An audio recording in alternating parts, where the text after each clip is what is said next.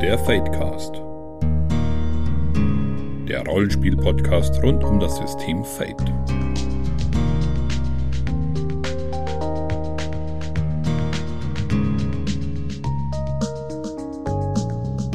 Herzlich willkommen beim Fadecast, Folge Nummer 7.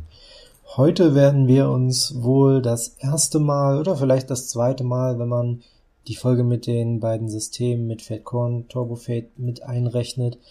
Ähm, heute werden wir uns das erste Mal so richtig tief ins System begeben, nämlich zur Frage, wie Magie in Fate funktioniert, welche Möglichkeiten es da gibt, wie das einige Fate-Settings gemacht haben, vielleicht auch wie wir es mögen, wie nicht und so weiter und so fort.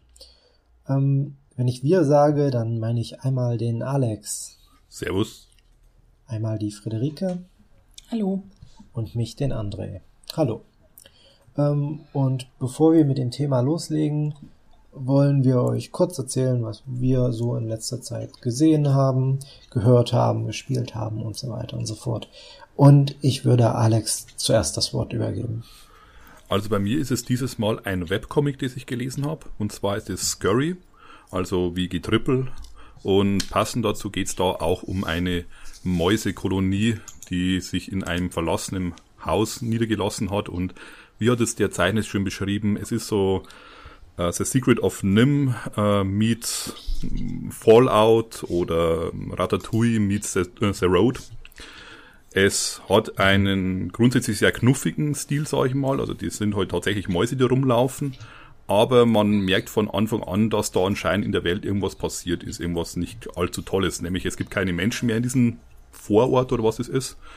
Und den äh, Mäusen und den Ratten, die da sind, ist, geht schon langsam die Nahrung aus und man weiß nicht, was mit den Menschen passiert ist. Ob die einfach bloß weggezogen sind oder ob es da eine größere, wo es angedeutet wird, wohl eine größere äh, Katastrophe gegeben hat. Und der Zeichner, man merkt ihm an, dass der nicht einfach bloß so ein Hobbyzeichner ist, sondern der auch wirklich professionell zeichnet für alle möglichen Firmen und schon.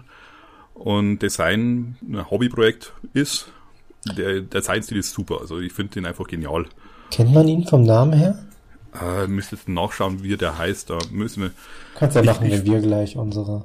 Genau, ich, ich verlinke es dann einfach auf alle Fälle mal und mal reinschauen. Und wie gesagt, also ich finde den Zeichenstil sehr schön. Er hat es halt so, schon so gemacht, dass das sehr Anführungszeichen realistisch ist. Also die Mäuse und die, die Tiere benehmen sich sehr tierhaft, haben jetzt keine Klamotten oder sowas an und nehmen jetzt mhm. auch kein Werkzeug her. Aber zum Beispiel die eine Maus kann auf alle Fälle lesen. Das fällt schon mal auf. Und, aber wie gesagt, reinschauen, wer gern Comics liest und wer gern Webcomics liest, kann ich sehr empfehlen. Hat mir sehr viel Spaß gemacht und genau passend zu Secret of Nim, da wollte ich auch gleich noch sagen, dass ich bin ein großer Fan von diesem Film. Ich weiß nicht, wie weit das der bekannt ist noch. Stammt aus 1982. ich, ich wollte ihn immer mal sehen, weil ich auch ein, ein großer Cartoon-Fan bin, aber ich bin immer nicht dazu gekommen. Er wird mal Zeit. Genau, also ich, ich finde das super. Also das ist ein, einer meiner Lieblingsfilme und da gab es vor kurzem ein Crowdfunding von Don Bluth, glaube ich, oder wie der heißt. Ja, genau. Und Bluth, ja. äh, Greenman, die haben den Dragon Slayer the Movie haben die gefundet. Also wer Dragon Slayer noch kennt, jetzt ein geht sozusagen von uns ins Tausende, aber das ist ein altes Computerspiel in Zeichentrick-Look, bei dem man immer zur richtigen Zeit die richtige Taste drücken musste. Also wie oft ich da gestorben bin, aber und die, auf diesem Spiel haben sie jetzt eben so einen Zeichentrick-Kurzfilm gefundet und da habe ich mir äh, habe ich gleich mitgemacht und mir so einen ähm, Druck von Secret of Nim unterschrieben von den beiden uh. geholt. Also das ist, da freue ich mich einfach, weil es jetzt gerade vor ein paar Tagen gekommen ist. Da kann ich mir noch breiten Smile, wo ich auf die Lippen habe. Ja, das kann ich mir vorstellen. Ich ähm, schließe mich mal an, weil ich recht passend auch einen Cartoon habe in einem gewissen Sinne, ähm, nämlich die Cartoon Network Serie Steam Universe.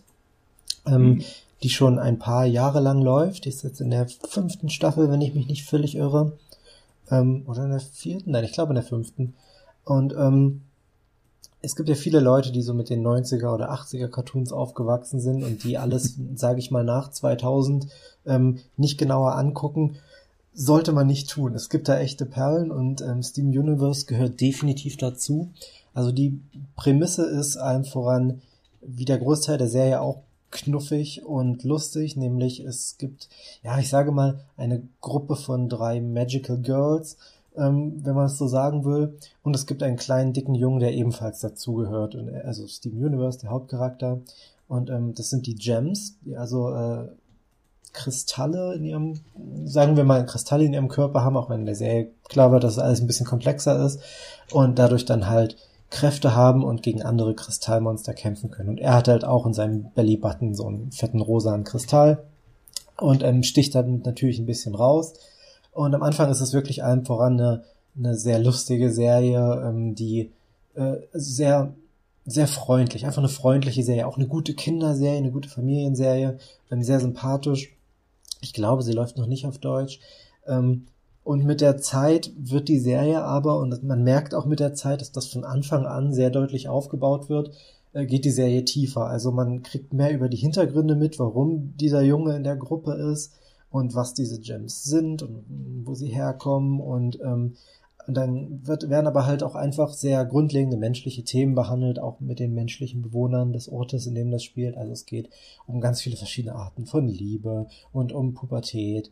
Und ähm, später wird es dann auch, sage ich mal, durchaus sehr ernst streckenweise um ähm, Beziehungsprobleme und ähm, keine Ahnung, ähm, Consent und was da alles drin ist. Also sehr erwachsene Themen teilweise. Und die Serie hat mich einige Male so an, an die Grenzen der Tränen gebracht, so ab der zweiten Staffel. Ähm, ja, ich will nicht sagen, dass man sich am Anfang erstmal, dass man sich reinkämpfen muss, weil das ist, finde ich, nicht unbedingt richtig. Aber die Serie zeigt nicht von Anfang an, was sie komplett kann. Und ähm, ist auf jeden Fall besser, wenn man von Anfang an diese diese sehr ähm, warme, weiche Atmosphäre mag und, und diesen sehr harmlosen Humor, denn der zieht sich definitiv durch die ganze Serie. Also wenn man damit überhaupt gar nichts anfangen kann, kann man sich zwar durch die, ich glaube, 52 zehnminütigen Folgen der ersten Staffel kämpfen, aber ähm, ich finde, ähm, ja, man, man sollte da auch schon so ein bisschen Spaß dran haben, zumindest mal, mal schmunzeln, weil das ist also durchaus, die Einzelfolgen sind auch sehr oft sehr schön, teilweise auch seltsam horrorhaft. Also hin und wieder mal gibt's da eine Folge, die, die mir irgendwie hängen geblieben ist, wo der Hauptcharakter lernt, ja, diese, diese Gems können sich in einem gewissen Sinne verwandeln. Und das erste, was er lernt, ist, seine Finger in kleine Katzen zu verwandeln. Und dann wird halt irgendwie gezeigt, wie sein Körper zunehmend so in eine Masse aus, aus Katzen mutiert ähm, und ja, also es, es gibt so ein paar sehr seltsame Folgen dabei, aber ähm, ja, tolle Serie auf jeden Fall. Man kann ohne zu spoilern gar nicht mal so tief reingehen, was sie so toll macht, aber ähm, sie entwickelt sich stark weiter, die Charaktere entwickeln sich weiter. Ähm, die Optik ist auch so sehr schön weich gezeichnet. Am Anfang muss man ins Charakterdesign mit Sicherheit ein bisschen reinkommen, vor allem wenn man eher so die 80er oder 90er gewohnt ist. Wer neuere Cartoonserien kennt, kennt den Stil schon. Ähm, wird auch ein bisschen hübscher mit der Zeit. Komische Gesichter bleiben aber offensichtlich ganz bewusst dabei. Und ähm, ja, die Musik hat so ein bisschen leichten Videospiel-Vibe, was auch öfter mal in der Serie durchaus eine Rolle spielt. Und das ist, ähm, also ich mag Cartoons allgemein sehr gern und das ist schon jetzt seit einiger Zeit meine absolute Lieblings-Cartoon-Serie. Und wenn die nicht irgendwie in den nächsten Staffeln noch was verhauen, wird sie das auch bleiben, weil das echt verdammt beeindruckend ist. Steven Universe auch. Cartoon Network. Ähm, ja. Ich habe es leider noch nicht gesehen, aber ich weiß, dass zum Beispiel der Doug Walker ein Riesenfan von der Serie ist und der hat auch schon ein paar Mal drüber gesprochen.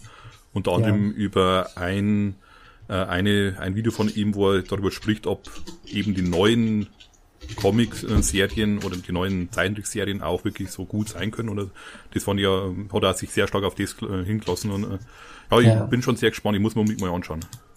Ja, es ist allgemein so, dass also in den, ich sag mal, in den letzten zehn Jahren sind verdammt gute ähm, Cartoon-Serien rausgekommen. Und äh, das ist so der, ich, will nicht sagen der aktuelle Höhepunkt, aber auf jeden Fall ein Höhepunkt dieser, dieser Bewegung oder dieses Trends. Und ja, genau, der Nostalgia Critic ist das, ne? Der hat auch, ja, ja, stimmt. Der hat auch seine Vlogs, wo er über die einzelnen Folgen mit seinem Bruder so ein bisschen redet, was ich auch teilweise ganz interessant finde. Hm, ja. Stimmt.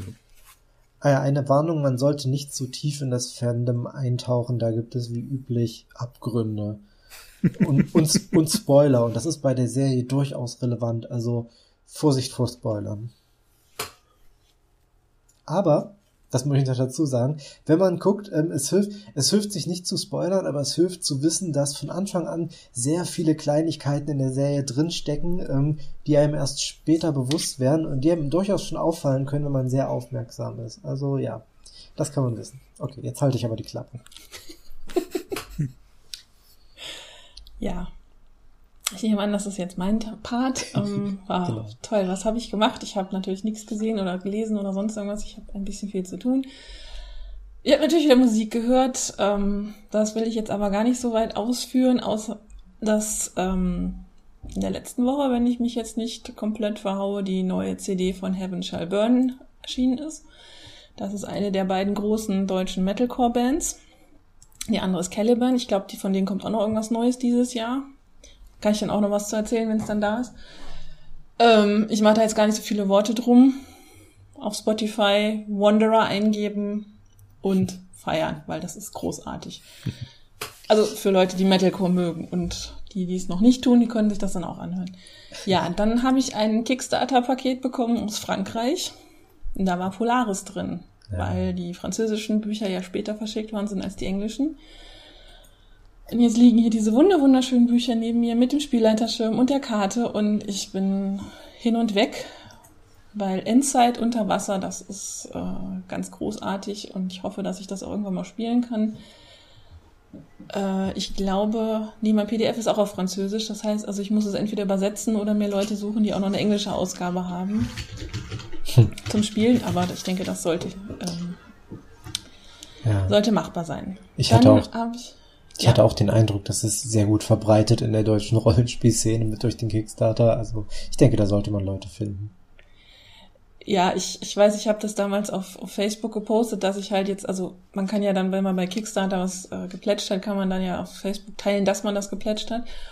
Und das habe ich halt mit den Worten oder mit dem Kommentar blöder Gruppenzwang gepostet und krieg dann sofort von einem meiner Freunde ein äh, Oh, sorry. Zu weil irgendwie äh, gefühlt so jeder zweite Rollenspieler in, äh, unter meinen Facebook-Freunden, glaube ich, da mitgemacht hat bei diesem Kickstarter.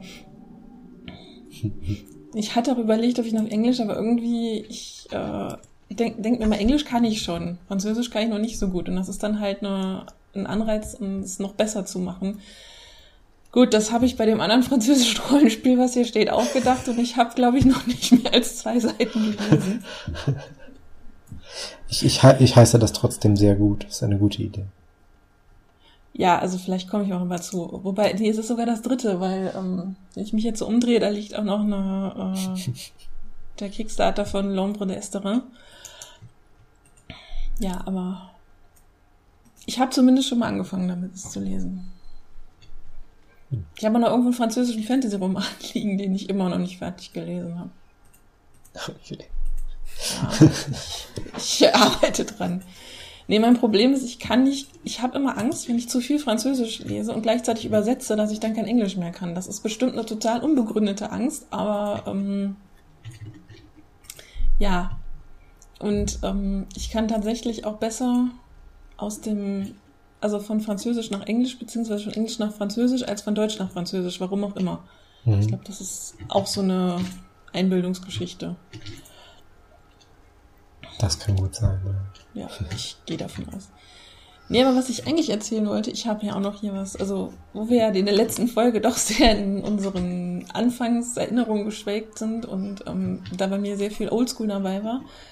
Ich habe hier immer noch ein ähm, sehr oldschooliges Rollenspielprodukt liegen von, und zwar ist das äh, im Hort des Ogermagiers aus der Schnutenbach-Reihe, die ist im Manticore Verlag erschienen.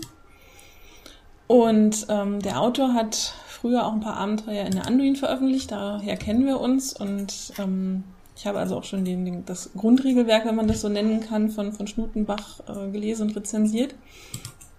Ist halt sehr düstere, ja doch eher düstere deutsche Fantasy, ist gar, also sehr Low Fantasy, wenn man das so nennen will.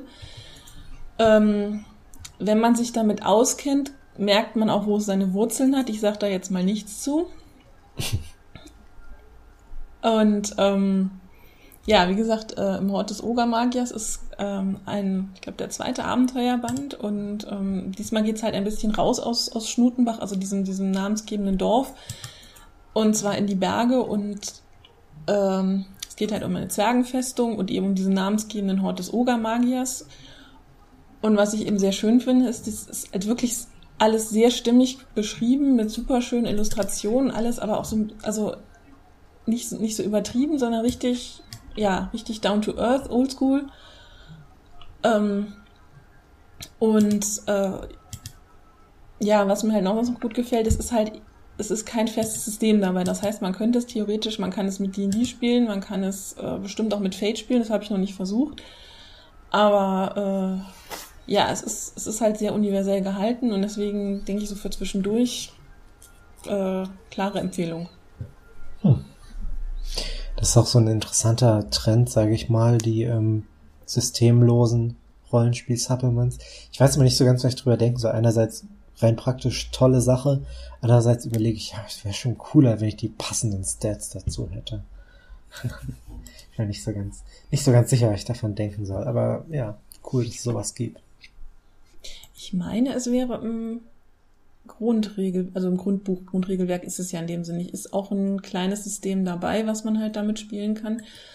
Aber ähm, im, Grund, im Grunde genommen denke ich, es ist auch nicht so schwer, den, den Leuten halt Werte zu geben, weil ähm, also jeder Charakter, der auftritt, also ähm, ist, also jeder nicht, äh, Nicht-Spieler-Charakter ist wirklich so schön ausformuliert beschrieben und auch mit, mit wunderschönen Zeichnungen beschrieben, dass es eigentlich auch nicht so schwierig sein dürfte, sich die passenden Stats da irgendwie zusammenzusuchen. Vielleicht mit Aspekten ist es vielleicht wieder ein bisschen schwieriger.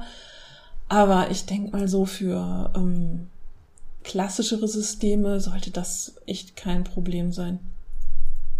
Also da, wenn da zum Beispiel dabei steht, der, der kriegerische Zwerg, der irgendwie schon viele Schlachten geschlagen hat, ist klar, dass der bestimmt keinen hohen Wert auf Charisma oder sowas kriegt. Oder aber dann eher einen hohen Wert in Kämpfen hat oder sowas. Okay. In Ordnung. Gut. Dann ähm, würde ich sagen, wir öffnen den Fate Cookie, bevor es magisch wird. so, gucken wir, was der Fate Cookie sagt zum Thema. Ja. Okay, unser heutiger Aspekt. Der Sinn des Lebens besteht darin, dem Leben einen Sinn zu geben. Hatten wir das schon mal? Nein, oder? Nö, glaub noch nicht. Ich das, das klingt so schwurbelig, das klingt so nach so einem Kalenderspruch. Ja, ja, ich, ich glaube auch echt, wir werden irgendwann das Problem haben, dass jeder Spruch, den wir ziehen, so klingen wird, als hätten wir ihn schon mal gehabt. weil, sie alle so, weil sie alle so schwurbelig sind. Ich glaube, das ist so, so eine Glückskeksgeschichte. Ja, ich, ich Wahrscheinlich ist das auch. Glückskeksfabrik mit angeschlossener Kalenderfabrik und die tauschen sich dann immer so die Spruchdateien aus jedes Jahr. Plagiate. Ja, oder, hm.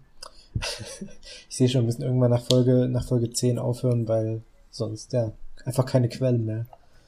Genau, aber passen heute, der Sinn der Magie ist, der Magie einen Sinn zu geben oder besondere Regeln zu geben. Da kann man es dann gleich so verwenden. Das ist tatsächlich ähm, ein nicht unkluger Gedanke bei Fate und ich denke eine gute Überleitung ins Thema. Denn äh, um das mal eindeutig klar zu machen, wir befinden uns ja in einem Baukastensystem. Also in einem System, das nicht darauf ausgelegt ist, die eine einzige Regel für alle Situationen zu bieten, sondern einem eher die Werkzeuge an die Hand zu geben, um Regeln für alle möglichen Bedürfnisse zu erhalten. Und das können natürlich auch alle möglichen Arten von Magie sein. Und ähm, wie wir heute so ans Thema rangehen wollten, war, dass wir einfach mal uns anschauen, wie haben verschiedene Settings das so mit der Magie gemacht dann plaudern wir einfach ein bisschen drüber. Also wir werden euch viele Settings vorstellen. Über einige haben wir schon geredet, über andere wahrscheinlich noch nicht oder zumindest noch nicht im Detail. Und ähm, ja, dann quatschen wir ein bisschen drüber, wie das so aussieht. Ähm, möchte denn jemand mal den Anfang machen? Ja, ich hatte gerade irgendwie jetzt mal so meine Notizen geguckt, weil ich habe Notizen gemacht. Ich kriege jetzt ein, ich kriege jetzt einen Fade-Punkt bestimmt. Wobei. Bestimmt, ja. Ja. Nee, weißt was ich halt so, so oh, als Vorüberlegung hatte, halt, also was sich wahrscheinlich jedes Setting oder jeder Schreiber eines Settings die Frage gestellt hat, ist, wie bildet man das Ganze ab? Und zwar ist halt, ich meine, man hat hier in Fade mehrere Stellschrauben Und ähm, ich finde das halt ganz wichtig, mal zu gucken, welches System macht es wie. Und zwar, ich meine, es gibt die Möglichkeit über einen Stunt. Ich kaufe, also einer der fünf oder drei Stunts ist dann, hat dann halt was mit Magie zu tun. Ich kaufe einen entsprechenden Aspekt. Ich habe die Fertigkeit und den Aspekt. Ich habe die Fertigkeit und den Stunt. Ich habe einen Aspekt und einen Stunt. Also da gibt's halt alle, alles, glaube ich. Ich, also, äh, Genau. Und was noch so die eine zusätzliche große Möglichkeit ist, ist ähm, ein, ich sage mal, eine Regel oder einen Mechanismus einzuführen, der gar nichts mit Stunt-Fertigkeiten und so weiter zu tun hat. Das geht ja auch noch. Genau. Mhm. Wo kommt das denn vor? Dann kannst du ja gleich mal anfangen. Ja. Also, also kann, kann ich machen, aber das ist, glaube ich, auch tatsächlich schon ein Sonderfall. Hattest du sonst was vor Augen, was, ich sage mal, ein bisschen grundlegender ist? Ähm, grundlegend, also was ich jetzt als oberstes auf meinem, mhm. meinem Zettel stehen habe, ist halt Secret of Cats mit den, mit den Magieschulen, das halt ganz klassisch über Fertigkeit und Stand. Mhm. Das heißt, diese Magieschulen, ähm, der es hier gibt, jetzt muss ich nochmal überlegen, Naming, Seeking, Shaping und Warding waren es, glaube ich. Genau. Ähm, und die sind jeweils eine Fertigkeit. Und wenn man diese, nur wenn man diese Fertigkeit hat, kann man eben die entsprechenden Stunts nehmen, die dann halt quasi, ja, ich würde sagen, in anderen Systemen sind das dann die Zaubersprüche. Genau. Wobei man dazu sagen muss, dass die vier Fertigkeiten auch ohne Distanz schon ähm, sehr genau festgelegte Effekte haben. Also mit, mit Shaping steht auch bei jeder der einzelnen vier Aktionen ähm, schon deutlich dabei, was man damit machen oder nicht machen kann zum Beispiel. Und die Stunts sind dann noch neue Anwendungsmöglichkeiten, neue Zaubersprüche, wie du sagst. Ja, es genau. sind halt genau. Ausprägungen davon. Also wenn ich jetzt sage, genau. äh, ich habe ich hab das jetzt mit den vier Ausprägungen nicht mehr, nicht mehr so ganz vor Augen. Aber klar, das ist äh, dann, ähm, dass wenn ich, wenn ich zum Beispiel irgendwie Shaping, was ja halt irgendwie was mit Gestaltwandel überhaupt irgendwie Gestalten zu tun hat, ist ja klar, dass dann sich die vier Aktionen auch auf sowas beziehen und eben dann mit den Stunts wird das Ganze nochmal konkretisiert. Genau. Genau. Wir können Wie ja mal ein Beispiel. Genau. Genau, ich gebe mal ein Beispiel für die, die es ähm, nicht vor Augen haben oder noch nicht kennen. Ähm, Secret of Cats haben wir allgemein schon erzählt. Kurz, es geht darum, Katzen zu spielen, die ihre Nachbarschaft und ihre Menschen mit, unter anderem mit Magie beschützen. Und eine Katze, die etwa die Shaping-Fertigkeit hat, kann Overcome, also kann Überwinden benutzen, um ähm, ein, ja, eine, eine kleine Veränderung in der Umwelt vorzunehmen, um, die ein Hindernis überwindet. Also ich könnte mir zum Beispiel vorstellen, dass sie ein Mauseloch, das zu klein für diese Katze ist, größer macht, um sich durchzuzwängen. Mhm. Ja, das wäre so ein typisches Beispiel. Und das ist dann wirklich einfach eine Überwinden-Aktion mit der äh, Shaping-Fertigkeit. Wie, wie haben wir sie im Deutschen genannt? Shaping? Und die genau. Stunts, wie wirken sich die dann auf den Zauber aus? Mhm. Ähm, ich nehme mal ein Beispiel. Stand. Stand, Stand, Stand. ähm, es gibt zum Beispiel ähm, Change Size, also Größe wechseln oder Größe wandeln. Ähm, dann kann man Shaping auch benutzen, um die eigene Größe radikal zu verändern. Also im Normalfall kann man Shaping vielleicht verwenden, um, was weiß ich, ähm, ein bisschen größer zu werden, keine Ahnung, die Katze ist dann halt so groß wie ein Hund oder so klein wie ein Meerschwein. Und mit diesem Stunt kann sie dann halt wirklich ziemlich groß werden, was weiß ich, wie so ein fetter Bernardiner oder so klein wie eine Maus oder sowas. Mhm. Also nicht so, wie es meistens Stunts verwendet werden, dass der Wurf sozusagen beeinflusst wird, sondern das Ergebnis, das Narrative, was in der Geschichte verändert. Genau. Ich will nicht ausschließen, dass es auch ähm, Stunts bei Secret of, Secrets of Cats gibt, ähm, die einen direkten Bonus geben. Das kann gut sein. Ich habe jetzt nicht alle vor Augen. Aber die meisten sind tatsächlich, äh, wie Friederike gesagt hat, eher zusätzliche Zaubersprüche oder vertiefen wirklich ähm, die, die Zauber, die Magiewirkung, die man mit den einzelnen Fertigkeiten machen kann und erweitern sie auch. Mhm. Genau. Ähm, ich mag dieses System sehr, sehr gern. Es hat vor allem den Vorteil, vier Fertigkeiten sind schön überschaubar und jede ist wirklich sehr deutlich festgelegt. Man kann jetzt vielleicht sagen, das ist nicht unbedingt die Stärke von Fate, Sachen festzulegen, aber man weiß halt ganz genau, was man mit jeder der äh, vier Aktionen bei jeder der vier Fertigkeiten macht. Und ähm, ich glaube, bei Magie ist das nicht zwangsweise eine schlechte Sache, vor allem wenn die Magie einen, ich sag mal, einen Flavor haben soll, einen gewissen Geschmack. Und die Magie bei Secret of Cats soll das definitiv haben, weil es halt wirklich diese, diese seltsame Katzenmagie ist, die Magie der Namen. Und die sollen halt nicht mit Feuerbällen um sich werfen, sondern ja, sie sollen vielleicht nicht unbedingt nur subtile Magie, aber es ist eine sehr eigene Magie und wenn man sich das Kapitel durchgelesen hat, denkt man sich, ah, okay, ich weiß jetzt, wie Magie in Secrets of Cat dieser Name, dieser Name macht mich ja irre. In, die ähm, geheime die, Welt der Katzen. Genau, Dankeschön. In, wie, wie Magie in der geheimen Welt der Katzen funktioniert. Und ähm, das ist halt äh, ein, das ist den Regeln verschuldet. Also die Regeln tragen definitiv durch diese festen Vorgaben dazu bei, dass sich die Magie sehr eigen anfühlt. Mhm. Und gibt es da eine Beschränkung, wie oft man zaubern kann? Bei vielen Systemen hat man irgendwie Astralpunkte oder dergleichen. Oder ist es einfach ein, sozusagen eine weitere Möglichkeit, die Welt irgendwie zu beeinflussen und was zu machen? Das ist eine gute Frage. In diesem Moment scrolle ich ein bisschen. ähm, meines Wissens ist es tatsächlich einfach eine Fertigkeit. Ich glaube, es gibt keine Beschränkung. Genau. Aber dafür sind die Sachen halt auch, ähm, wie gesagt, werfen zum Beispiel keine Feuerbälle um sich. Ne? Es ist eher so die, hm. die Größe verändern oder halt ein, ein ähm, ich sag mal, eine, ein Schutzzauber aufrechterhalten für ein Haus oder halt ähm, ein, ein Wesen durch seinen echten Namen verfluchen. Also recht, relativ subtile Wirkung. Es sei denn, man hat dann halt Stunts, damit kann es durchaus rabiater werden, aber da hat man dann halt auch Stunts bezahlt, beziehungsweise die Erholungsrate gesenkt, damit das ein bisschen ausgeglichen ist.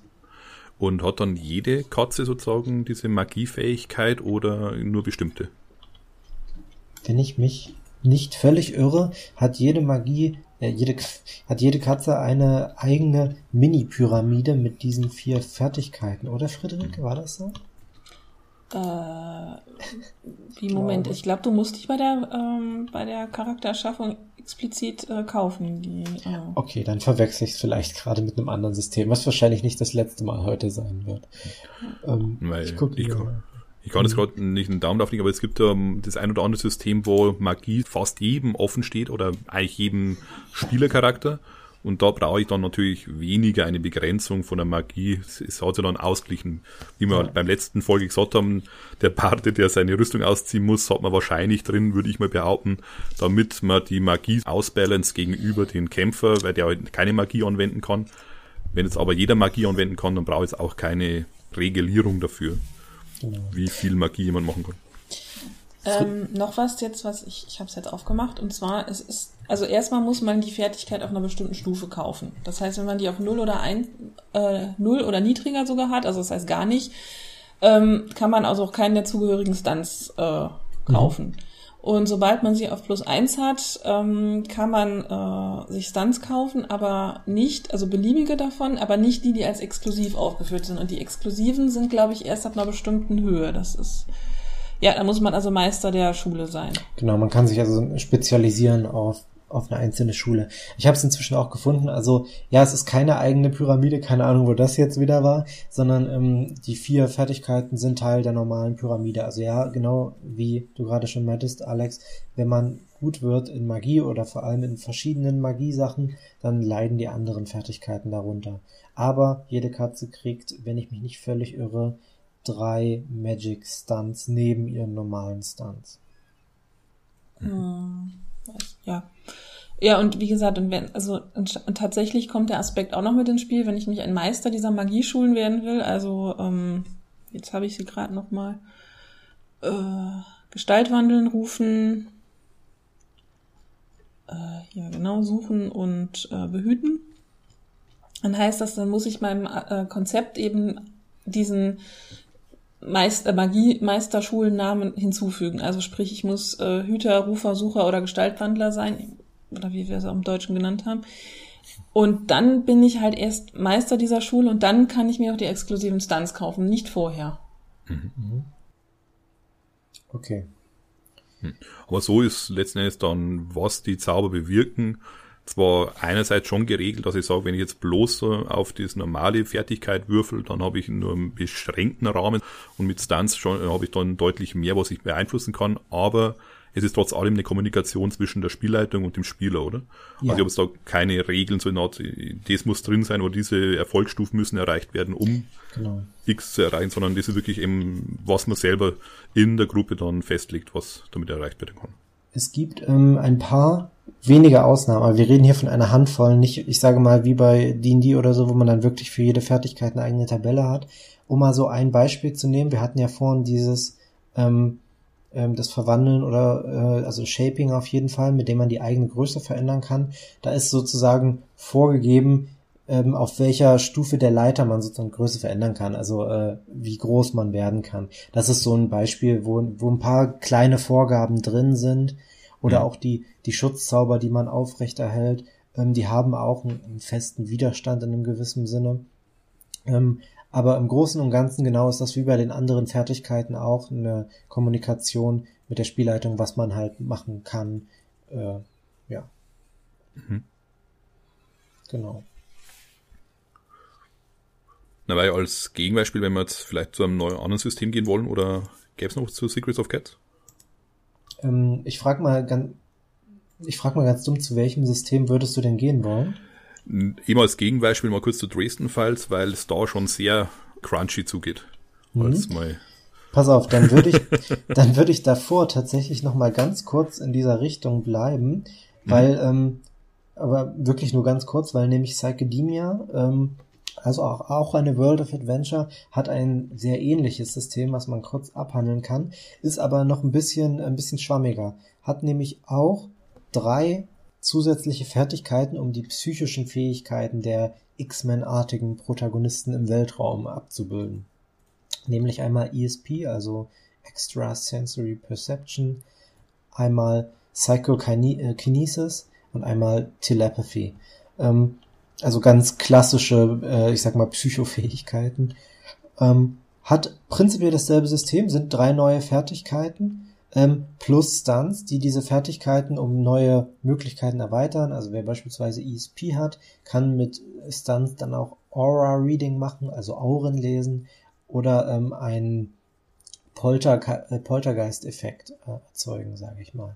Also da gibt's ähm, prinzipiell sehr ähnlich, aber sie haben viel weniger Seiten damit vollgepackt, also viel simpler, weil nämlich das, was man damit machen kann, sehr viel weniger geregelt ist. Also bei Secret of, Secrets of Cats hat man halt sehr klare Sachen, was man mit ähm, Shaping und so weiter machen kann, während bei den ähm, psychischen Sachen verlässt sich das Spiel sehr auf das Vorwissen, was man sozusagen aus Filmen, aus Serien und so weiter hat.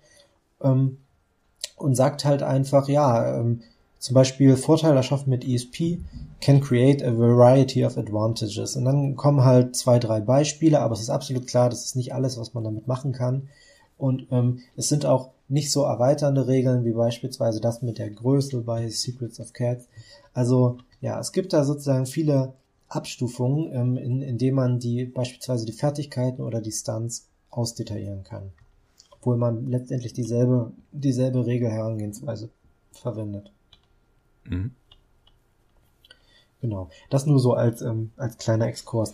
Was ich noch sagen würde, ähm, was vielleicht noch interessant ist, bevor wir zu den äh, Dresden-Files so als ähm, Gegenbeispiel gehen, was haltet ihr denn so persönlich von der Möglichkeit, Fertigkeiten und dann optional Stunts zu benutzen, um sich auf um sich auf bestimmte Arten der Magie oder der übernatürlichen Fähigkeiten einzuschießen und die vielleicht weiter zu individualisieren. Mir hat das ziemlich gut gefallen bei, bei uh, Secret of Cats, weil es ist halt klar umrissen. Also das heißt, ich kann nur diese bestimmten Arten von der Magie äh, benutzen und ähm, nicht irgendwie, es gibt nicht die Fertigkeit zaubern. Mhm. Weil ich glaube, also mit diesen klar umrissenen Fertigkeiten ist es auch wesentlich einfacher zu spielen. Weil ähm, ich habe halt die Beispielstunts dazu, ich habe die Fertigkeit, ich kann mir ungefähr vorstellen, in welche Richtung es geht. Also wie gesagt, ich weiß, mit keiner dieser vier äh, Fertigkeiten kann ich Feuerbälle schmeißen, um das Beispiel nochmal aufzugreifen. Und wenn ich da einfach nur Zaubern stehen habe, mhm gut, okay, es kommt da drauf, immer drauf an, in welchem Setting ich, ich, ich spiele, aber in den meisten, ähm, sagen wir mal, in den meisten High Fantasy oder Fantasy Settings ist Zaubern halt, ja, alles. Das ist recht von, von, von, von äh, Heckenmagie bis hin zu, ähm, ja, so David Eddings mäßig der Wille und das Wort und ähm, wir versetzen jetzt mal eben Berge und verwandeln uns komplett in andere Personen oder sowas. Und also ja, wir bewegen uns da schon in Angel Summoner Niveau irgendwo hin. Ähm, ich weiß nicht, ob diese Anspielung jemandem was sagt. Nicht wirklich. Nicht? Okay. Das ist eine Sache, die ich ähm, verlinken werde, damit sie Leuten was sagt. Es gibt ein wunderbares äh, Video na namens ähm, Angel Summoner in BMX Bandit. Und da geht es praktisch darum, dass es zwei Superhelden.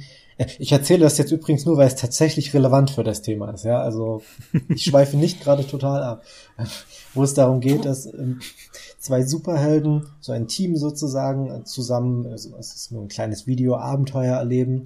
Und äh, der eine ist halt gut im BMX fahren und der andere kann Engel beschwören. und, ähm, ich meine, ich hätte davon schon mal was gehört. Also zumindest als du jetzt sagtest, der BMX-Bandit, der sagte mir wieder was, aber ich glaube, das Video kenne ich tatsächlich nicht. Ist, Oder ich habe es verdrängt. Ja, es wird, es wird tatsächlich häufig benutzt, um ähm, ein sehr typisches oder zumindest ein oft wahrgenommenes Problem in, in D&D zu erklären, nämlich dass man in D&D einen Krieger hat, der auf die Gegner einhaut und damit mit steigendem Level etwas mehr Schaden verursacht und man hat den Magier, der zunehmend lernt, Feuerbälle zu werfen, die Zeit zurückzuspulen, ähm, sich irgendwas zu wünschen, etwas Beliebiges, oder sich in einen Krieger zu verwandeln, der dann sehr, sehr hart auf die Gegner draufhaut. Ähm, und dieses Video ist halt ist ein wunderbares Beispiel dafür, inwiefern das problematisch sein kann. Und ähm, ich glaube, das kann auch bei Fate relevant sein, um jetzt den Bogen zu schließen. Äh, weil wenn halt, wenn man halt zum Beispiel eine Fertigkeit hat, die zaubern ist, kann es wirklich äh, gerade in einer Gruppe, die sich jetzt noch nicht voll auf Fate eingelassen hat, kann ich mir gut vorstellen, dass dieser Charakter zumindest versuchen wird, alles mit Zaubern zu tun. Genau das, das Problem sich halt auch, also entweder er tut alles oder er tut nichts, weil ähm, ihm nichts einfällt oder ihr nichts einfällt und der, dem Rest der Gruppe auch nicht, weil man sich dann denkt, so, nee, also das kann ja nicht sein das auch nicht. Und wie war jetzt nochmal die ähm, äh, Stufe 1 Zauber und dann greift man doch wieder zu, weiß ich nicht, zu irgendeinem D&D-Buch und sucht sich da die Spruchliste raus. Und, ja, dann kann man auch D&D spielen. Gut, ähm, dann würde ich sagen, wir schauen mal, was die Dresden Files so machen, wenn wir uns in den sehr crunchigen Bereich bewegen. Genau, also jetzt wird's glaube ich, richtig crunchig. Ich habe es ja vor bei der Vorgesprächung gesagt, falls ich mich da irgendwie verliere in welchen Details oder gleich bitte unterbrechen. Ich weiß selber nicht, was jetzt genau eigentlich erzählen soll oder nicht. Aber fangen wir mal von vorn an. Wir auch nicht. ähm, genau, also die in den Dresden-Files ist Magie etwas, was sehr stark aus der Persönlichkeit des Zaubernden rauskommt und durch sozusagen seine Vorstellungskraft mm, geformt wird, sage ich mal. Und es basiert zum anderen Teil sehr stark auf den Elementen. In dem Fall sind es jetzt erstmal fünf. Und zwar die üblichen Feuer, Wasser, Erde, Luft und Geist. Wobei sie aber auch schon eben erwähnen, dass das sich sehr stark auf die westliche Tradition äh, zieht und wenn jetzt dann ein Magier aus einem anderen Kulturkreis kommt, wie zum Beispiel aus China, könnte es auch sein, dass der dann als Element Holz und Metall und was weiß ich hat. Mhm. Diese Elemente werden dann weniger als das Feuer, wo brennt, ähm, dargestellt. Das war am Anfang, aber vor allem sind es dann Denkweisen und Philosophien, die es dann darstellen sollen. Eben das Feuer, das äh, reinigende, aber eben auch dieses anfeuernde, sag ich mal, das haben sie dann im dritten Band Parent Papers recht ausführlich dann eben behandelt. Das ist dann eben auch, wie sich dann die Magie dann auswirken soll in der Welt. Und zwar, ähm, oder fangen wir jetzt erstmal mit dem Charakter grundsätzlich an. Das war sozusagen als Vorgeplänkel. Wenn ich einen Charakter spielen möchte, der Magie wirken kann, muss ich ihm ein sogenanntes Template erstmal verpassen. Das ist wie so eine Klasse, könnte man sagen. Da gibt es halt verschiedene. Ich nehme jetzt einfach mal als Beispiel den Magier, den es eben wirklich direkt gibt. Und der schaltet mir, diese Templates schalten mir bestimmte Kräfte frei und im Fall vom Magier dann die beiden Kräfte Hervorrufung und Taumaturgie. Mhm. Das sind die, sagen wir, die Hauptpunkte, wenn es um Magie in den Dresden-Files geht. Die, wenn du diese Kräfte hast, da kannst du sozusagen am meisten Magie um dich schmeißen. Es gibt auch noch andere Kräfte, die dann etwas, sag ich mal, stärkere Grenzen setzen, aber ich denke mal, das fällt dann auch unter die, die beiden damit rein. Genau, also ich, ich muss mir dieses Template holen, diese Klasse eben auswählen. Dann gibt's in diesem Template die Vorgabe, ich muss in meinem Konzept dann auch drinstehen haben, dass ich ein Magier bin und was für einer. Als Beispiel dann, keine Ahnung, ein treues Mitglied des Weißen Rates. Der Weiße Rat ist eben so ein Magierorden. Oder, keine Ahnung, wie es jetzt bei den Harry Dresden eben aus den Romanen eben ist, Magier zum Mieten oder sowas. Ähm, genau, und das muss ja dann eben wirklich auch, wie bei hm, Secret of Cats, muss da das dann im Konzept auch verankert sein. Das sind schon mal die zwei Grundlagen, die ich bei meinem Charakterblatt habe. Und wenn ich da mal zaubern möchte, ähm, ist zum Beispiel die Hervorrufung eine, das sind die typischen Feuerbälle aus dem Ärmel rausgeschüttelt oder der, der Luftstoß und dergleichen. Also alles, was sehr schnell gehen soll. Das sind die Hervorrufungen. Und das funktioniert dann so, dass ich erst einmal das Ziel, was ich habe, beschreibe. Also ähnlich wie zum Beispiel auch bei Turbofeld, wo ich erst einmal beschreibe, was möchte ich eigentlich erreichen, was ist mein Ziel, wie soll meine Tat sich in der Geschichte dann auswirken. Zum Beispiel, ich möchte einen Feuerstrahl auf einen Gegner schleudern. Also sprich, ich muss beschreiben, was und welches Element ich mit reinnehme. Danach lege ich dann fest, wie gesagt, jetzt kommen wir in den crunchigeren Teil. Erstmal die Geschichte, dann kommen die Regeln und zwar als erstes muss ich festlegen, welche der vier Aktionen, die mir zur Verfügung stellen, soll es dann sein. Wir sind wir hier bei Fate 3. Da gibt es Angriff, Blockade, Manöver und Gegenzauber. Sollte man vielleicht an der Stelle kurz erwähnen, dass äh, Dresden Files noch nicht das aktuelle Fate Core verwendet, sondern die Vorgängervariante. Genau, genau. Und Angriff ist, glaube ich, selbsterklärend Blockade, also irgendwas stellt sich einer Aktion von einem anderen entgegen. Manöver kann man ungefähr mit äh, Vorteil erschaffen vergleichen. Und Gegenzauber, ich versuche einen Zauber von jemand anderes aufzulösen. Also ich sage eben, mein Feuerstrahl ist klar, soll ein Angriff sein. Und dann als nächstes schaue ich, wie viel Macht ich in diesen Zauber reinstecke. Ich lege also fest, wie viele Erfolgsstufen soll mir später zur Verfügung stehen, die ich dann in so einem kleinen Baukasten dann verwenden kann, um meinen Zauber dann schön auszukleiden. Mhm. Dann kann ich mir sagen, zum Beispiel, ich möchte sieben Erfolgsstufen haben und das ist dann gleichzeitig auch dann die Schwierigkeit, auf die ich würfeln muss. Okay äh, habe ich das dann eben festgelegt, dann würfel ich auf eine Fertigkeit, die ganz normale Fertigkeit, in dem Fall Disziplin und schaue halt, habe ich es geschafft oder nicht. Falls ich es geschafft habe, dann geht eben das, wie gesagt, der, der Baukasten los. Ich habe sieben Erfolgsstufen zur Auswahl und die kann ich jetzt beim Angriff zum Beispiel dafür verwenden auf den Schaden, den ich machen möchte. Wie viele Erfolgsstufen möchte ich sozusagen Schaden machen? Man kennt es ja aus, ich glaube, das ist auch im Handbuch äh, schon äh, erst drin, mit den Waffen Wert, mhm. den man haben kann. Zum Beispiel könnte ich sagen, alle Erfolgsstufen, ich möchte einfach dem volle Kanne draufbrezeln. Ich mache alle sieben Erfolgsstufen in den Schaden rein. Dann kommt halt auf den Gegner ein Waffe 7 Feuerstrahl zugeschossen. Oder ich möchte gerne mehrere Gegner treffen. Dann kann ich diese Erfolgsstufen aufteilen auf die verschiedenen. Ich kann ähm, sagen, ich möchte nicht bloß diesen einen Typen anbrutzeln, sondern ich möchte die ganze Zone in Flammen sagen, dass die in Flammen aufgeht. Mhm. Kann ich für zwei Erfolgsstufen und so weiter. Also ich möchte das ja auch gar nicht so lange ausführen, aber es gibt dann einen grundsätzlich festgelegten Katalog, wie ich diesen Zauber dann für mich dann auskleiden kann. Genau. Und bei diesen, weil ich vorhin gefragt habe, mit, ob es so was wie Astralpunkte gibt, bei den Dresden-Files haben sie es dann so gemacht, bei diesen Hervorrufungen, eben diesen Zaubern, die ich meistens im Kampf oder sehr schnell eben aus der Hüfte rausschieße, da macht jeder Zauber mindestens, den ich mache, einen geistigen Stresspunkt bei mir. Also ich kann mhm. nur bis zu einem gewissen Grad dann eben innerhalb von einer ähm, Szene, wo ich da äh, gerade spiele, zaubern, weil irgendwann habe ich dann meine geistige Stressleiste voll und habe vielleicht auch nur die Konsequenzen voll dann ist vorbei. Wie wird es denn ähm, außerhalb von Konflikten gehandhabt? Weil ich sag mal, der Stress ist ja realistisch gesehen wirklich nur in den Konflikten relevant. Ich kann mir gerade nicht vorstellen, dass in irgendeiner anderen Szene ein, zwei oder ja, ein oder zwei Stresskästchen irgendwie jemanden daran hindern würden, fett zu zaubern diese Hervorrufungen sind wirklich eben etwas, was auch sehr schnell wieder weg ist. Also mal kurz einen Feuerball rausgeschmissen oder dergleichen und der ist, okay, wenn ich jetzt was anzünden möchte, klar, das brennt dann länger, aber normalerweise sind diese Hervorrufungen etwas, wo die Wirkungen oder die Auswirkungen sehr schnell wieder verpuffen.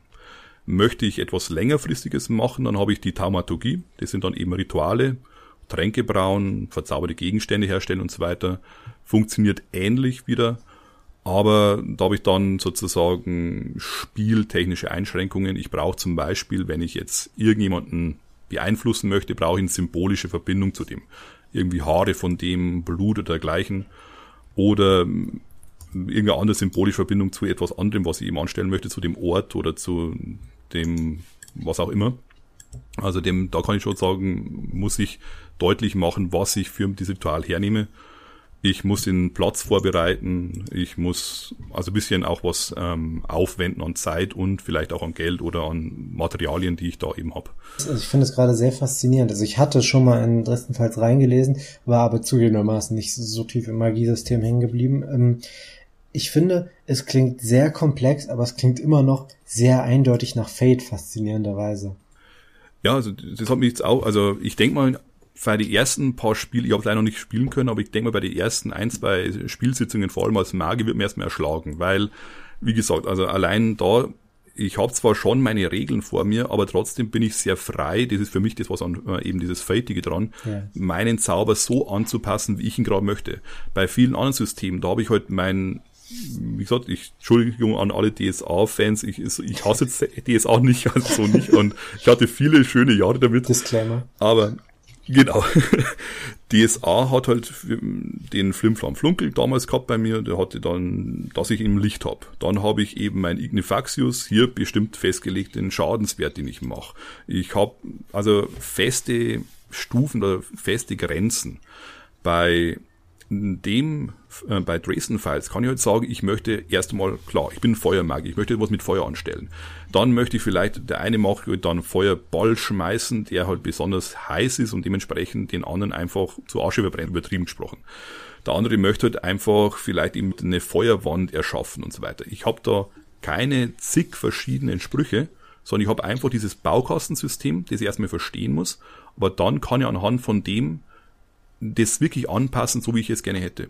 Äh, und, und ich glaube, das ist einfach das, was mir dran gefällt, dass ich da erst einmal auch geschichtlich sozusagen oder narrativ rangehe, was will ich erreichen und dann schaue ich, wie kann ich die Regeln da, mhm. welche Regeln sind dafür passend. Hatte einer von euch mal ähm, Berührung mit Mage von der World of Darkness? Ein, zwei Mal, ja. Weil, ähm, ich, also gerade das, ich, ich habe nur mit dem neuen Mage mich ein bisschen beschäftigt und das hat ja ein sehr ähnliches System, aber ähm, äh, ich glaube noch potenziellen Tacken crunchiger. Ich kann es nicht mal genau einschätzen. Ich habe ist lange her, wo ich das, ich habe es von einer alten VOD gespielt damals und es ist gerade ein, zwei Mal, wo wir es gespielt haben. Es war vor allem, äh, wie soll ich sagen, etwas für mich bisschen noch komplizierter in der Hinsicht, weil ja die Realität immer zurückgeschlagen hat. Je ja mehr ich die Realität verändern wollte bei Mage, desto und je mehr Leute sozusagen irgendwie das anzweifeln können in meiner Nähe, desto stärker hm, schlägt die Realität zurück und verhindert, was ich da machen möchte oder im Nachhinein bekomme ich einen riesen auf den Deckel. Das habe ich zum Beispiel da bei Dresden Files nicht, sondern da kann ich wirklich eben auf das konzentrieren. Ich, ich möchte zaubern und muss dann nicht dieses um die Ecke denken. Wie war es so schön, wie es geheißen bei Mage? Wenn ich jetzt jemanden einen Feuerball um die Ohren hauen möchte, dann wird es schwierig. Es könnte aber natürlich sein, dass da diese Gasleitung, die da neben ihm verläuft, vielleicht ein Leck hat und vielleicht ist da gerade ein Funke ähm, eben entstanden und dementsprechend ist eine Gasexplosion, die ihn da wegpfeift, was die gleichen Schaden macht, logischer und realistischer als jemand, der aus der Handfläche einen Feuerball schmeißt. Also so habe ich noch in Erinnerung, dass man eben so denken musste. Das ist, ähm, das finde ich echt total interessant gerade. Ich kann mir auch vorstellen, dass ich, ich nenne es jetzt mal das Mage-System, weil ich finde, es ist sehr ähnlich irgendwo, dass, ähm, mhm. dass dieses Mage-artige System mit Fate ähm, ein bisschen, dass es sich schneller anpassen lässt, weil durch die vier Aktionen und durch die allgemeinen Regeln mit den Fertigkeiten und Stress und vor allem mit den Aspekten und so ein, ähm, ich sag mal, ein sehr ähm, zu, ja, ein sehr gut zusammenhängendes Regelkonstrukt sozusagen dasteht, das man beeinflussen kann. Also wenn da halt die, ähm, die, äh, die, die Gasleitung ist, die, die explodiert, muss man sich halt wahrscheinlich nur überlegen, ja, ist das jetzt ein Angriff oder mache ich da irgendwas mit Aspekten oder wie auch immer. Aber man hat halt mhm. eine sehr gut überschaubare Menge an Regeln, die man mit dieser Magie beeinflusst. Ja, also ich finde Mage-System war damals eben auf das, was es sein wollte, einfach von der Hintergrundgeschichte hat super gepasst. Mhm. Und ich finde halt einfach auch die Magie letzten Endes bei Dresden Files, finde ich schön, dass es direkter möglich ist, einfach weil es natürlich eine Pulp, es ist eine Pulp-Story, die du erzählen möchtest. Da versuchst du jetzt nicht um die Ecke alles heimlich zu machen, sondern da, wie gesagt, in den Romanen ist es mal so, dass der Harry Dresden auf einen Dinosaurier durch die Chicagoer Innenstadt reitet. Also es ist schon sehr palpig gehalten und das kannst du da eben auch recht gut einfangen. Also. Ist nicht sogar ein, un und, ein untoter Dinosaurier? Genau, genau. Spoilers. Keine Ahnung, ich habe nur ein Bild gesehen. Ich weiß es nicht. Ich habe die Bücher nicht gelesen. Ich weiß es nicht. Ich habe nach dem vierten Roman, glaube ich, aufgehört zu lesen. Es war ein untoter Dinos äh, T-Rex, mit dem er okay. und hinten drauf saß ein äh, und hat sozusagen den Takt geschlagen. Äh, ich, mag sie recht gern. Ich bin da mhm. noch aktuell und ich warte nur auf den neuesten Band, der noch nicht erschienen ist und auch noch nicht angekündigt, wann jetzt genau kommt, aber ja. Aber zurück zu äh, dem, dem Dresden Files, was ich noch anmerken wollte, eben mit Fertigkeiten. Die Fertigkeiten sind hier nicht direkt, dass ich Magiefertigkeiten habe, sondern ich habe indirekt, wo sich die Fertigkeiten auf Magie auswirken. Als Beispiel äh, bei den Hervorrufungen, da versucht der Magier eben die Macht in seinem Kopf, in, seinem, in seiner Vorstellung, das so hinzuformen, dass das dann auch funktioniert. Und damit ist, die haben sie eben dann so abgebildet, dass es eine Fertigkeit gibt namens Überzeugung. Und solange die Macht, die der Magier sozusagen heraufbeschwören möchte, also sprich die Erfolgsstufen, die der Zauber haben soll, gleich oder unter dieser Fertigkeit liegt, ist jetzt kein großes Problem, bekommt der Magier einen geistigen Stress ist drüber, also sprich ist er, ähm, kanalisiert der Magier mehr Macht, als er eigentlich handeln kann. Also sprich habe ich mehr Erfolgsstufen als diese Fertigkeit Überzeugung, den Wert hat. Dann bekomme ich für jeden Punkt, den ich drüber bin, einen zusätzlichen geistigen Stress. Mhm. Also ich kann schon mehr auf meine Schultern laden, aber zum einen wird natürlich der Zauber schwerer. Und zum anderen bekomme ich auch noch schneller meine Kopfschmerzen und bin einfach ausgelaugt und bin einfach fertig, weil ich halt mich übernommen habe. Das finde ich da auch recht schön abgebildet, die, in die Regeln von dem, was es auch äh, geschichtlich darstellen möchte. Ähm, wenn man, weil du sagst, der Zauber wird schwerer, wenn man ihn verhaut, passiert dann das, was man bei erwarten würde, also Erfolg mit Haken oder ein Aspekt für den Gegner im Sinne von irgendwas geht schief? Ja, genau. Also da gibt es jetzt zwei verschiedene Möglichkeiten. Es gibt den sogenannten Fallout und es gibt den äh, die Rückwirkung, glaube ich, haben äh, Watson geheißen. Und das eine ist, dass die Umgebung, also die Magie wird dann leider dann eben kann nicht gebündelt werden und wird dann wild in der Gegend rumgeschossen und passieren negative Sachen für den Magier und für alle, die rundum stehen. Und die Rückwirkung kann sein, dass der Magier versucht, noch so retten, so was zu retten ist. Sprich, er muss dann Konsequenzen eingehen. Ah, okay. Er kann dann noch einen guten Teil von dem Zauber, ich weiß nicht genau, wie die Regeln jetzt genau sind, aber er kann noch schon den Zauber noch einigermaßen äh, in die richtige Richtung lenken, aber er bekommt dann Konsequenzen zum Beispiel, was halt eben bei Fate Core jetzt das Erfolg mit Haken zum Beispiel wäre. Das ist auch interessant, weil ein paar von den Sachen haben, glaube ich, ihren Weg dann auch in das Handbook gefunden, wo er auch so als Möglichkeit, wenn was schief geht, Konsequenzen nehmen statt irgendwas anderes. Hm. Hm? Okay. Ja, also ich bin schon sehr gespannt auf die äh, auf die, die, die Neuauflage von Dresden Files, wo es ja die Dresden Files Accelerated. Ah ja. Haben sie ja im Kickstarter mitgefundet und da sind sie aber noch fleißig am dran basteln. Mhm. Aber ich glaube, derzeit ist jetzt dann in der Beta-Version, also in der, der Testversion, wenn mich jetzt nicht alles täuscht. Ich habe die Beta auch schon gesehen. gefällt, ah, okay. Gefällt mir auch ähm, persönlich wesentlich, äh, also was heißt wesentlich, gefällt mir besser auf einer ganz persönlichen Ebene als das normale Dresden Files. Und es hängt tatsächlich mhm. mit einer Frage zusammen, die mir gerade schon so auf den Lippen lag. Mal so ganz provokant gefragt, wenn das System so vergleichsweise crunchy ist, würdest du sagen, es ähm, lohnt, es ist, es noch ein Pulp-Feeling oder sitzt man dann schon zu lange daran zu überlegen, was für ein Zauber man jetzt genau macht? Ich glaube, am Anfang hat man schon das Problem, dass das erstmal wirklich reinkommen muss. Vor allem, was ich noch gar nicht erwähnt habe, ähm, es gibt noch zig verschiedene Boni und zusätzliche Sachen an Punkten, die in einen Zauber reinfließen können, an den Gegenständen, die man dabei hat, die dann noch vielleicht plus eins oder plus zwei auf bestimmte Zauber geben und so weiter. Da, da glaube ich, ist am Anfang schon das Problem, was man erstmal ziemlich am Rechnen ist. Ich denke mir, wenn man später mal ein gewisses Gefühl für seinen eigenen Charakter hat, vielleicht schon den einen oder anderen Zauber hat, den man irgendwo ja. gern öfters zaubert Stimmt. und die man dann einfach nur noch anpasst, dann denke ich mal, kommt der, der Flow dann von selber und dann kannst du auch ähm, diese palpigen Stories ähm, spielen, aber vor allem, wenn man noch keine Erfahrung mit dem System hat, ich glaube, dann wird es am Anfang schon eine Rechnerei. Mhm.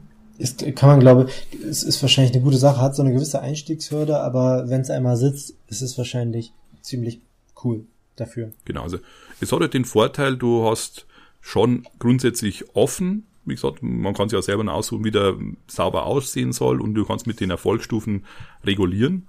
Aber du äh, hast ein bisschen äh, an der Hand geführt, so, jetzt schau dir mal die Liste an und geh mal durch. Und auch eine nette Idee, was dann noch beim dritten Band haben, bei Paranoid Papers, ist die spaßwahrende Taumaturgie, soll sein mal so salopp. Und zwar hast du bei der Taumaturgie das Problem, dass du ja eben, wie ich vorher gesagt habe, musst du eigentlich noch irgendwelche Gegenstände zusammensuchen und so weiter. Und sie haben es dann bei Paranoid Papers noch eine kleine Idee reingebracht, wo äh, man zwei, drei Listen hat, wo man dann Sachen aussucht. Als erstes eben, was möchte ich erreichen, sucht er da mal ein, mindestens einen Punkt aus.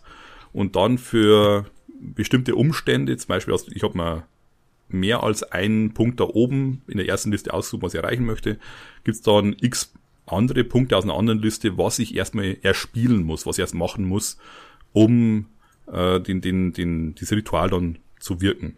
Zum Beispiel, dass dann eben, ich muss noch irgendwas besorgen. Ich muss noch irgendeine weitere Kraftquelle finden und so weiter. Da haben sie eben versucht, weg von Punktezählerei zu gehen, sondern hin zu Ideen geben, was sozusagen dann in der Geschichte passiert. Mhm. Das war ja nur eine nette Idee, was dann eben im dritten Band mit dabei haben. Ja. Hm. Okay. Ich habe, also für später habe ich auch noch ein komplexes System, aber das hebe ich für später auch, damit wir nicht so viel auf einmal haben. Gibt's noch, noch irgendwas zu den Dresden Files? Ähm, Friederike, hast du noch was? Oder Alex, musst du noch irgendwas ergänzen? Also ich weiß nur, dass ich damals bei den, ich habe Dresden Files gespielt dass mich tatsächlich dieser Wust an Magieregeln, also so wie es einem am Anfang halt vorkommt, das hat mich dann eher davon abgehalten, einen Vollmagier zu spielen, sondern äh, mein erster Charakter war dann ganz einfach eine Pure Mortal. äh, da konnte ich nicht so viel falsch machen. Und ich habe mich dann später aber auch noch mal an, äh, ich weiß gar nicht, wie, wie heißen die denn noch mal in äh, bei Dresden Files die die Changelings, also das ähm, ja auch Wechselbälge haben sie zum Beispiel. Das ist, das ist doch, ja. Also da habe ich dann noch so einen Charakter, aber den habe ich, glaube ich, nur ein oder zweimal gespielt. Mhm. Aber ich denke, es ist auch besser, wenn man bei Dresden Files erstmal nicht unbedingt Magier als ersten Charakter spielt, weil man hat zum Grund äh, erst schon mal so erstmal doch einige Regeln, die man auch als nicht Vollmagier, nenne ich es jetzt einfach mal, zu bedenken hat und äh, mit klarkommen muss. Und wenn man die mal drin hat, dann sich sozusagen auf die Stufe der Magier, so dieses Template Magier zu holen, ist, glaube ich, sinnvoller. Damit man einfach dann das andere schon gewohnt ist und spielen kann und dann sich da reinfräsen kann. Also wir hatten eine Anfängerrunde und wir hatten auch einen Magier dabei, aber ähm, ich glaube, der war halt auch wesentlich regelfester als, als der Rest. Ich bin auch mhm. später zu der Runde dazugekommen. Deswegen. Ja, also ich, ich kann ich habe jetzt auch den Teil mir jetzt erst vor kurzem ein bisschen angelesen ähm, hab da auch erst mal durchsteigen müssen und ich glaube, dass ich auch noch die Hälfte nicht ganz so intus habe. Aber ich glaube, das ist ein Charakter, wo du dir erstmal ein bisschen was vorbauen musst, eben so, ich möchte jetzt einen Erdmagier zum Beispiel spielen und was sozusagen, was sind so seine Standardaktionen, wenn ich meine Basis habe, auf der ich bin. Dann kann ich von da aus mit diesem System sehr schön auf die jeweilige Situation dann reagieren, indem ich eben nach oben oder nach unten, links, rechts und anpasse, was ich mache. Mhm. Aber ich glaube, wenn du komplett einfach, okay, ich spiele jetzt einen Magier, ich habe noch keine Ahnung was, schauen wir mal, heute machen wir den Charakter und heute fangen wir zum Spielen an. Ich glaube, dann wird es schwierig.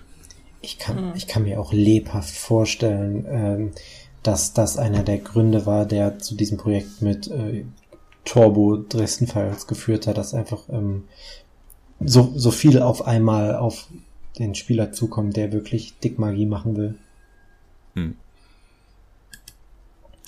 Okay. Also ich glaube, ich bin schon sehr gespannt auf das ähm, Turbo-System. Ja. Gut, dann hatten wir jetzt, ähm, sage ich mal, Secret of Cats und ähm, Psychedemia, die beide Fertigkeiten äh, und Stunts benutzt haben und so in gewissem Sinne auch Aspekte als Erlaubnis, um Magie zu benutzen. Und wir hatten Dresden Files, was, ähm, ja, ich würde sagen, ein komplettes eigenes Subsystem benutzt, ne? Genau, genau. Also schon, schon im Rahmen der üblichen Fate-Regeln, aber ein eigenes Subsystem.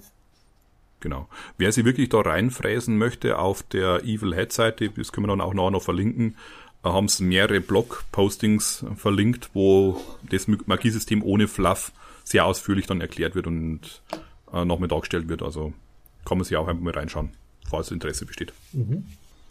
Wir haben jetzt übrigens eine Stunde aufgenommen. Ich kann ja an dieser Stelle einmal sagen, äh, wir haben uns durch das Feedback für den Podcast entschieden, wenn eine Folge länger wird, und wir haben uns schon gedacht, dass das bei der Magie-Folge der Fall ist, ähm, dass wir die dann in mehrere Teile aufteilen. Also ja, nicht wundern, wenn wir irgendwann mal mitten im Text abbrechen oder an einer passenden Stelle, falls wir es gebacken kriegen, oder das nächste Mal weitermachen. Das heißt, dass wir eine Folge geteilt haben.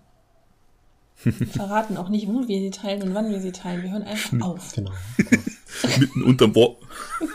Dann kommt so eine, kommt eine halbe Minute Static, damit man auch nicht genau weiß, ob jetzt irgendein Fehler im Abspielgerät ist. und dann kommt plötzlich wieder unsere Musik.